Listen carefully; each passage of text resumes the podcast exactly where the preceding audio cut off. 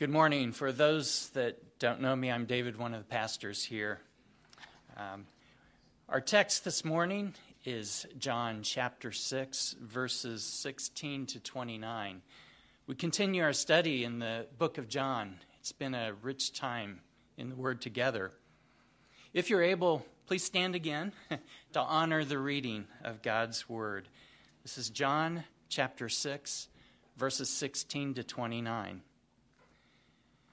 When evening came, his disciples went down to the sea, got into a boat, and started across the sea to Capernaum. It was now dark, and Jesus had not yet come to them. The sea became rough because a strong wind was blowing. When they had rowed about three or four miles, they saw Jesus walking on the sea and coming near the boat, and they were frightened. But he said to them, It is I, do not be afraid. Then they were glad to take him into the boat and immediately the boat was at the land where they, to which they were going. On the next day, the crowd that remained on the other side of the sea saw that there had only been one boat there, and that Jesus had not entered the boat with his disciples, but that his disciples had gone away alone. Other boats from Tiberias came near the place where they had eaten the bread after the Lord had given thanks. So when the crowd saw that Jesus was not there, nor his disciples, they themselves got into the boats and went to Capernaum, seeking Jesus. When they found him on the other side of the sea, they said to him, Rabbi, when did you come here? Jesus answered them, Truly, truly, I say to you, you are seeking me not because you saw signs, but because you ate your fill of the loaves. Do not work for the food that, which, that perishes, but for the food that endures to eternal life, which the Son of Man will give to you for on him God the Father has set his seal. Then they, ans- then they said to him, What must we do to be doing the works of God? Jesus answered them, This is the work of God, that you believe in him whom he sent. This is the word of the Lord. Thanks be to God. Please be seated. Let's pray together. Father, as we approach your throne of grace, we thank you for your holy, eternal word. We're so very conscious that what we hold in our hand is, is not just any book.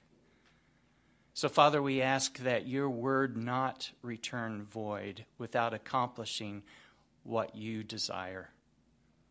Father, we pray that you make us, through your word, more like Jesus. Amen. A number of years ago, Susan and I um, lived in Winston-Salem, North Carolina. We had good friends at church named Jim and Veronica, who went by Ronnie. Jim and Ronnie were preparing to go to the mission field uh, to Peru. Like me, Jim was an MK, a missionary kid, so we had an instant bond.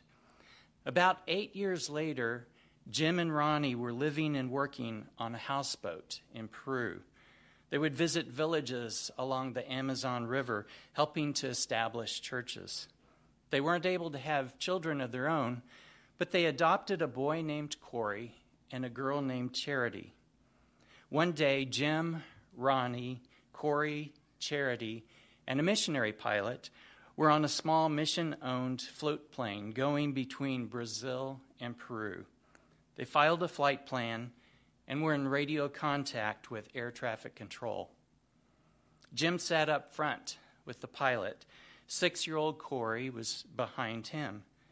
Ronnie was behind the pilot with six month old Charity on her lap. A Peruvian Air Force plane appeared behind them and, without warning, fired on them. They were patrolling for drug runners and were lax in following their own rules of engagement. As the missionaries plummeted toward the rainforest, the pilot prayed that he could glide to water to land the float plane. Flames and billowing smoke filled the cabin. He was able to land the plane even though his foot had been shattered by a bullet. Another bullet, a single bullet, killed both Ronnie and Charity, who was on her lap. After the plane crash landed, villagers came in canoes to rescue their survivors. They were astonished to see familiar faces.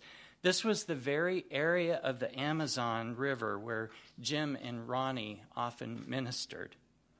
The missionary pilot was able to make it to the surgery, which saved his life. Jim and Corey were miraculously unhurt. Jim spoke at Ronnie's memorial service. A representative of the Peruvian Air Force attended.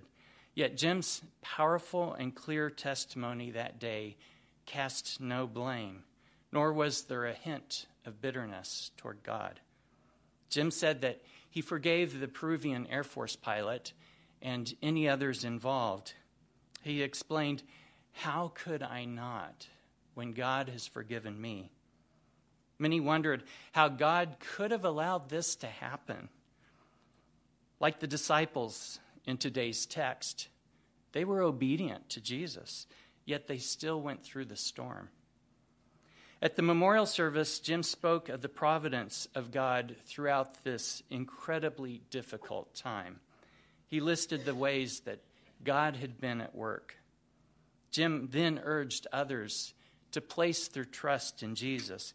He explained that God sent Jesus into the world to save us.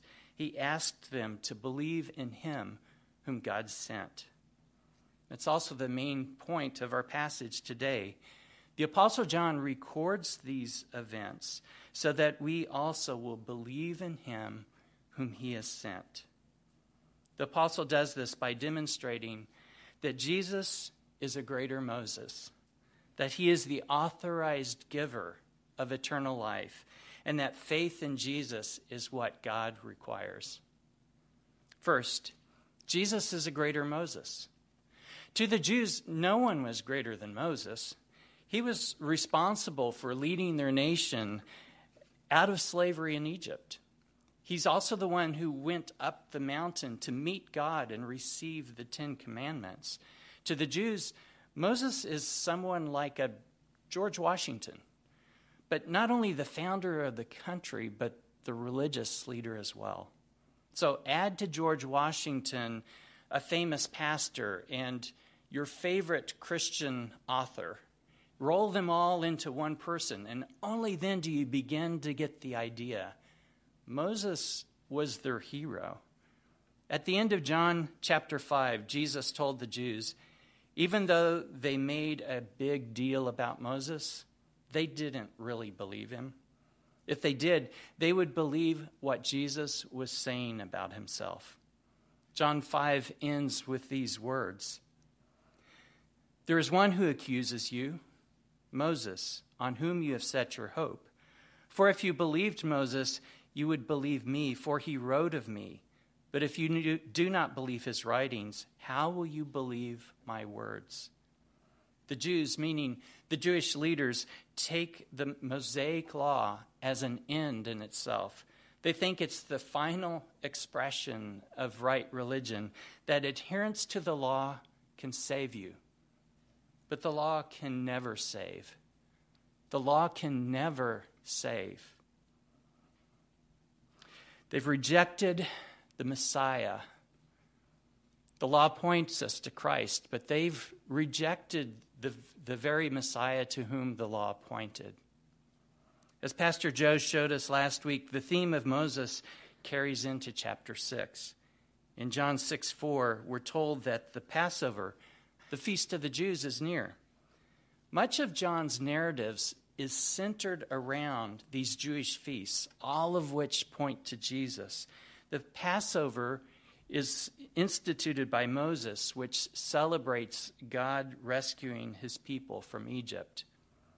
You'll remember that the night before they left Egypt, a lamb was sacrificed and its blood was put on the doorposts that sacrificial lamb foreshadows Jesus, the Lamb of God, which takes away the sin of the world. Hebrews 3 3 says that Jesus has been counted worthy of more glory than Moses. Moses rescues Israel from slavery.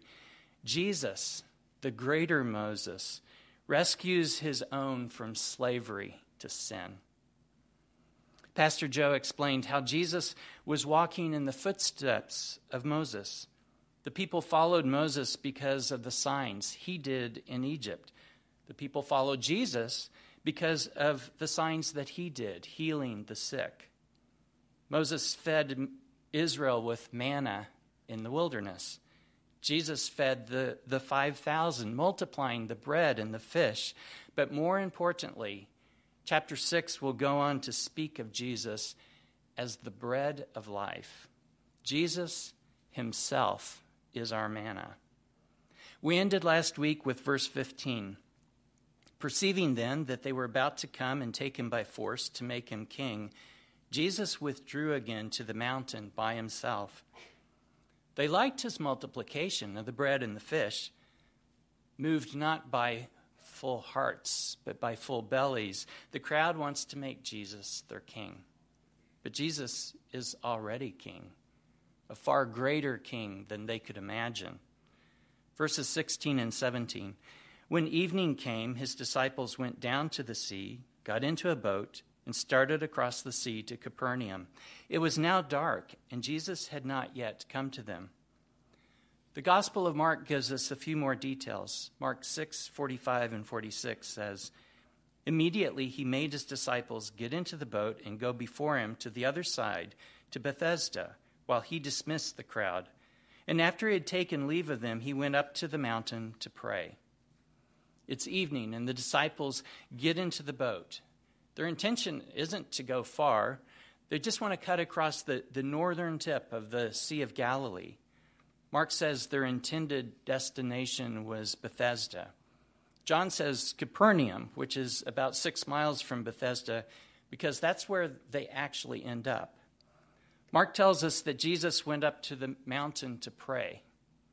The role of the Holy Spirit in the life of the incarnate Christ is often underappreciated. We sometimes assume that Jesus' holiness and power in his earthly ministry were because of his divine nature and not the work of the Holy Spirit in his life. As a result, we discount Jesus as our true example. In his holy living and powerful ministry, Jesus drew on the same resources that are available to all believers. As is often recorded in the gospel, Jesus seeks time to pray. He is our example, He's our model to imitate. We should be characterized as people of prayer. I've been delighted to see a growing attendance at corporate prayer the first Wednesday of the month. We accomplish nothing without Him. As Psalm 127 1 says, Unless the Lord builds the house, they labor in vain who build it. Unless the Lord guards the city, the watchman keeps awake in vain. Mark also tells us something else about the disciples' mindset. After Jesus comes to the disciples walking on the water, Mark says in 6:51 and 52, and he got into the boat with them, and the wind ceased. And they were utterly astounded, for they did not understand about the loaves, but their hearts were hardened. The crowds were about to come and take Jesus by force to make him king. Perhaps the disciples were swept up in this mob mentality. Maybe that's why Jesus sent them away, then went up the mountain to pray and intercede for them. In verse 17, John says, It was now dark. I don't think John is trying to be redundant here. It was evening and it was dark. But just as we saw in chapter 3, when John talked about Nicodemus coming to Jesus by night, I think there's more here. The word translated dark is the Greek word scotia. How does John use that word elsewhere in his gospel? It's used in four other verses. Does it mean more than just the absence of daylight? Let's see. John 1 5. The light, Jesus, shines in the scotia, darkness, and the scotia has not overcome it. John 8 12. Again, Jesus spoke to them, saying, I am the light of the world. Whoever follows me will not walk in scotia, darkness, but will have the light of life. We also find the word in chapter 12, verses 35 and 46. So Jesus said to them, the crowd, The light is among you for a little while longer. Walk while you have the light, lest scotia, darkness, overtake you. The one who walks in the scotia does not know where he is going.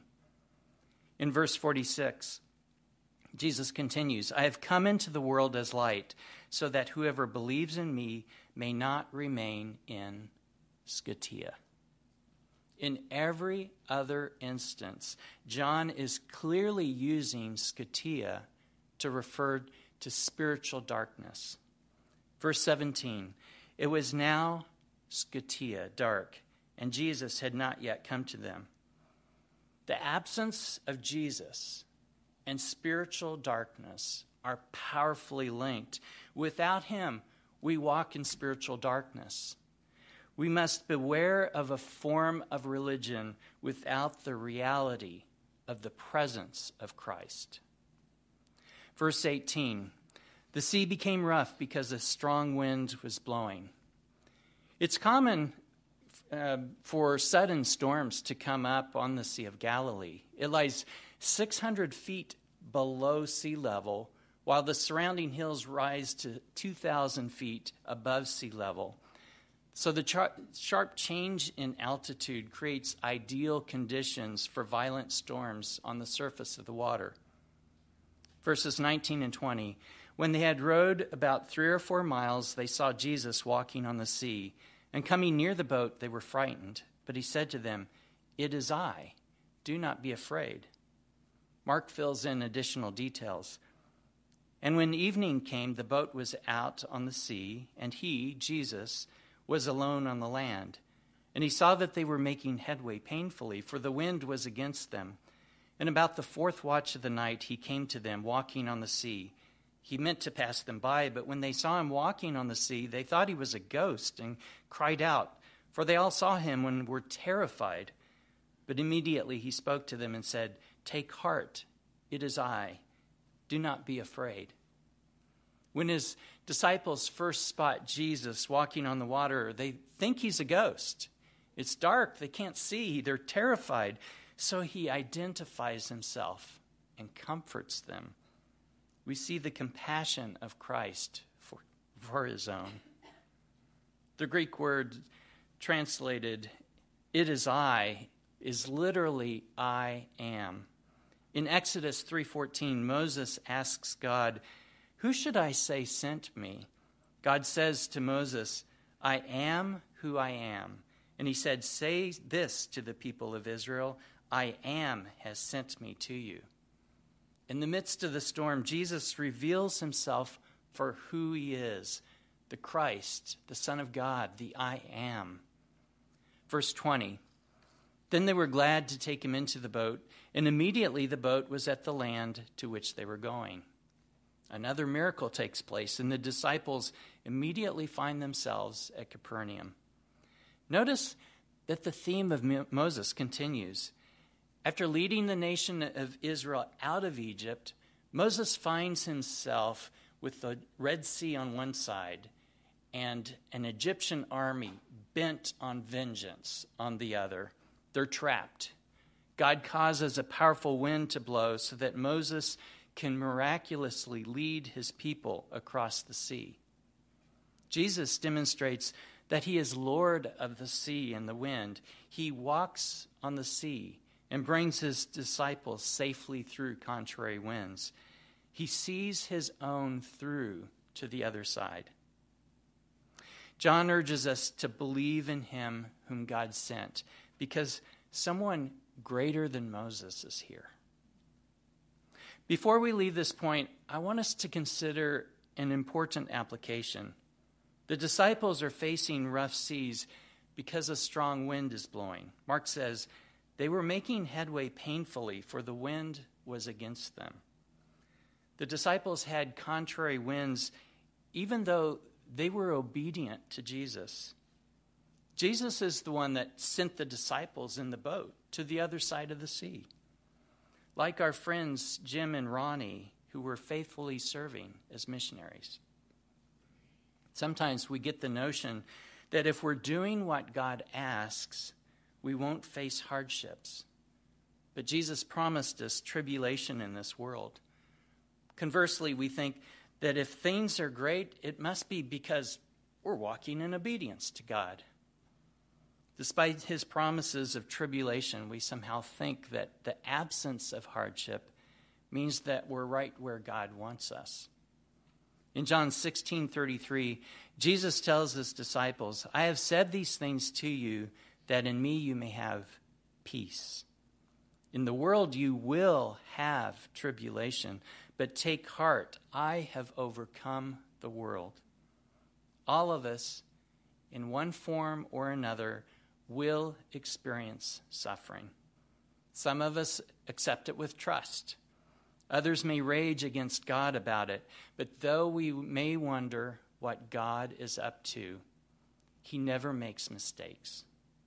God rarely gives us the micro reasons for what we're going through, but He tells us the macro reasons. Romans 8:28 tells us he works these things for our good. 2 Corinthians 4:17 says, "For this light momentary affliction are preparing for us an eternal weight of glory beyond all comparison." In this world, our joy is mixed with sorrow and our sorrow with joy. Paul says in 2 Corinthians 6:10 that as servants of God we live as sorrowful but always rejoicing Romans 12:15 says, "Rejoice with those who rejoice. Weep with those who weep." Jesus didn't keep his disciples from the storm, but he comforted them through his presence. Jesus didn't keep his disciples from the storm, but he revealed himself as God, as the I am in the midst of it. Jesus didn't keep his disciples from the storm, but he saw them through it. He will do the same for you. Next, Jesus is the authorized giver of eternal life. John returns to the issue of the crowd in verses 22 to 25. So please follow along as I read. On the next day, the crowd that remained on the other side of the sea saw that there had been only one boat there and that Jesus had not entered the boat with his disciples, but that his disciples had gone away alone. Other boats from Tiberias came near the place where they had eaten the bread after the Lord had given thanks. So when the crowd saw that Jesus was not there, nor his disciples, they themselves got into the boats and went to Capernaum seeking Jesus. When they found him on the other side of the sea, they said to him, Rabbi, when did you come here? Jesus feeds the multitude. They're about to take him by force to make him king.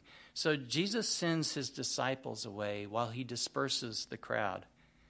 Mark tells us that the disciples intend to cut across the northern tip of the sea. The storm drives them toward the middle. Matthew says they were a long way from land when Jesus comes to them walking on the water. The next day, the crowd is looking for Jesus. He can't be far from where he fed the multitudes. There was only one boat, and they saw the disciples get into it. People from Tiberias, miles away on the west side of the sea, have heard about him feeding the multitude, and they show up as well. The miracle of the loaves and the fishes filled, filled the bellies of the crowd, and word spread. But the crowd can't find him. They finally conclude that somehow He's no longer on the northeast side of the Sea of Galilee. So they go to the northwest side to Capernaum, where Jesus usually stays while he's in Galilee. We know from John 6:59 that the ensuing dialogue takes place in Capernaum's synagogue. They ask him, "Rabbi, when did you come here?" They're really confused. How did you get here? Verse 26 Jesus answered them, Truly, truly, I say to you, you are seeking me not because you saw signs, but because you ate your fill of the loaves. Jesus doesn't directly answer their question, but immediately goes to the heart of the issue. They clamor for him as a king, though they have little understanding of the nature of his kingdom like the woman of Samaria in chapter 4, and Nicodemus in chapter 3, they can't think past the physical and temporal, while Jesus is talking about the spiritual and eternal. Here, the crowd sees the sign, the attesting miracle of the multiplication of the bread and the fish, but they fail to understand what it means. They want an endless supply of bread. Jesus is offering so much more. It would be easy at this point to think that we're not at all like the crowd, that we don't hunger for the wrong bread, that we don't waste our life pursuing food that does not endure, pouring our life into things which perish. Work is necessary and entertainment can be healthy, but sometimes we pursue these things to the detriment of our family. It leaves us no time for spiritual disciplines. We have no energy for serving the church. We have no margin in our lives to be a witness to the world. A number of years ago, I was given this plaque with a poem that reminds me what is important. The poem was written by Charles Studd. Charles was born into a wealthy family, educated at Cambridge, and one day a preacher came to visit. Charles said he believed that Christ had died the preacher asked him if he believed God's promises of eternal life. I love that question. He then shared the gospel, and Charles believed the Lord Jesus for salvation. He wrote, I got down on my knees and prayed, and right then and there, joy and peace came into my soul. I knew then what it was to be born again, and the Bible, which had been so dry to me before, became everything. Charles became a missionary to China and later set up the Heart of Africa mission.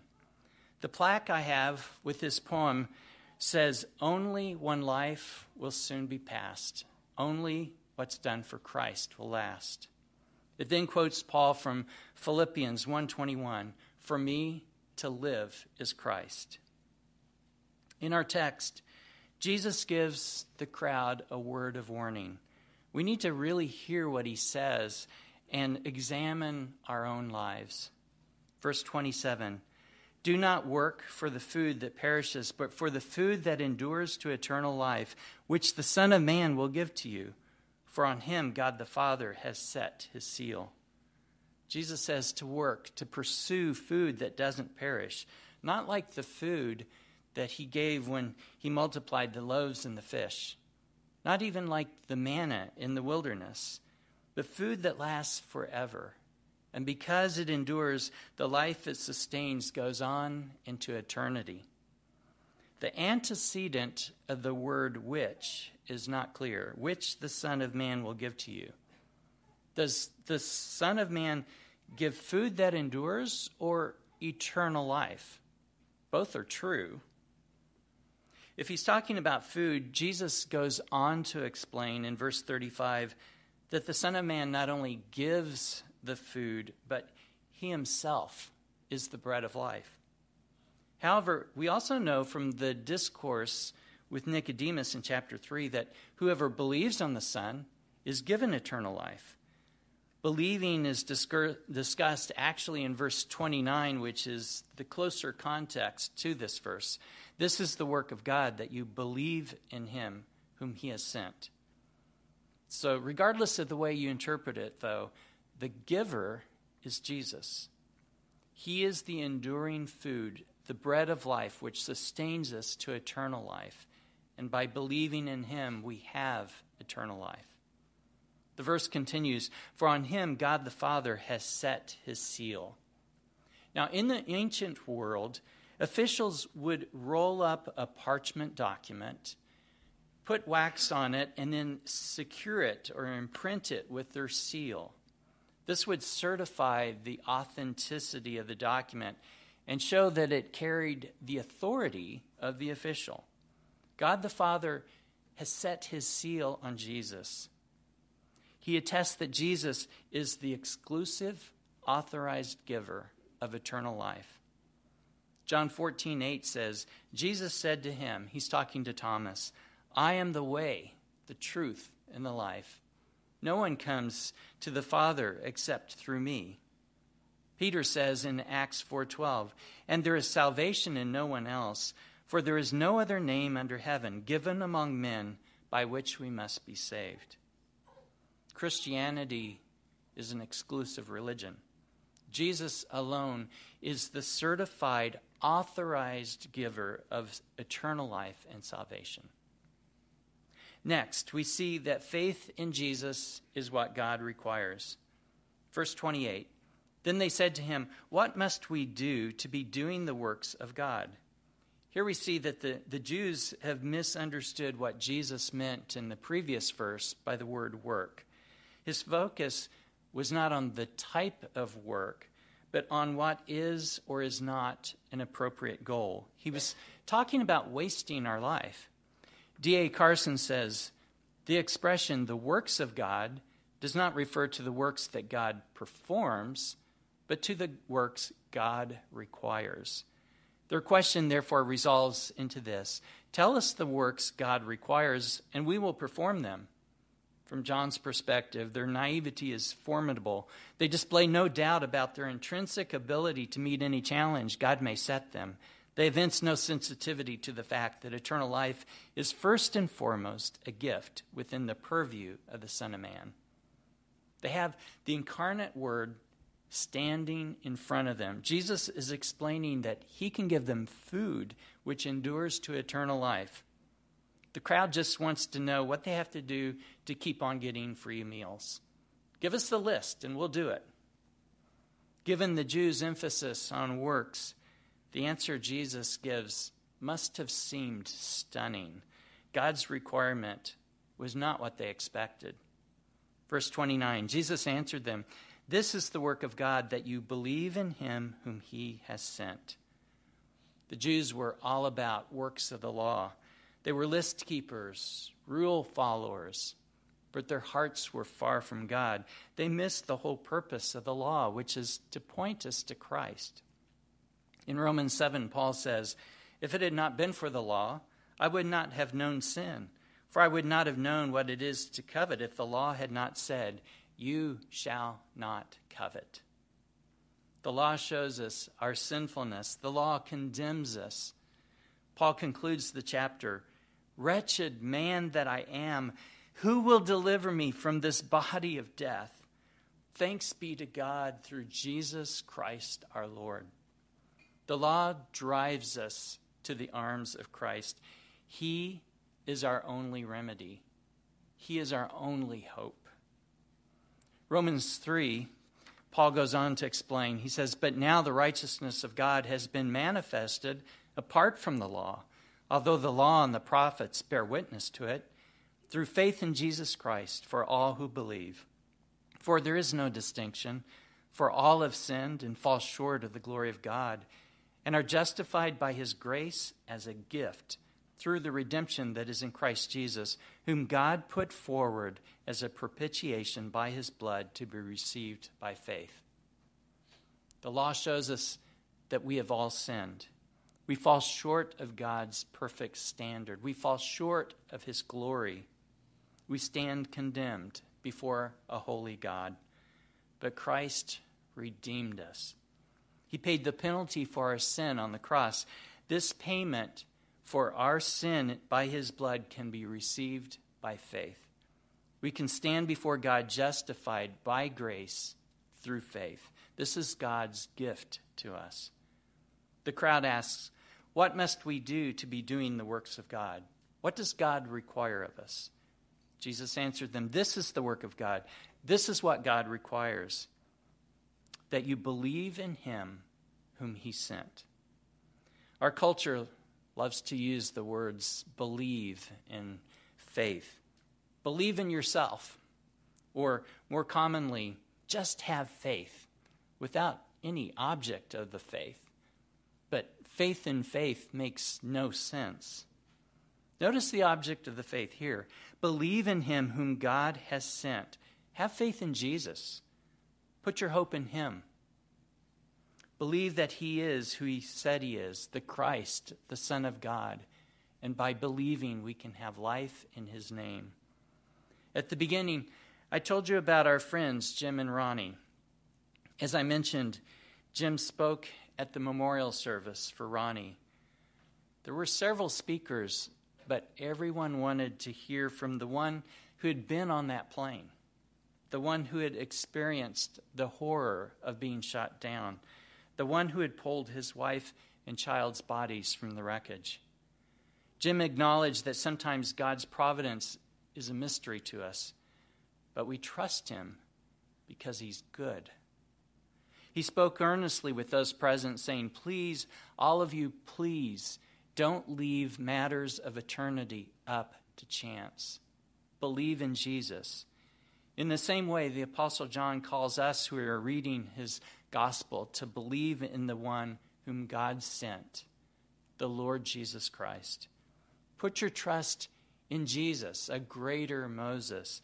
He is the uniquely authorized giver of eternal life. Only faith in Jesus meets God's requirement. Call upon his name.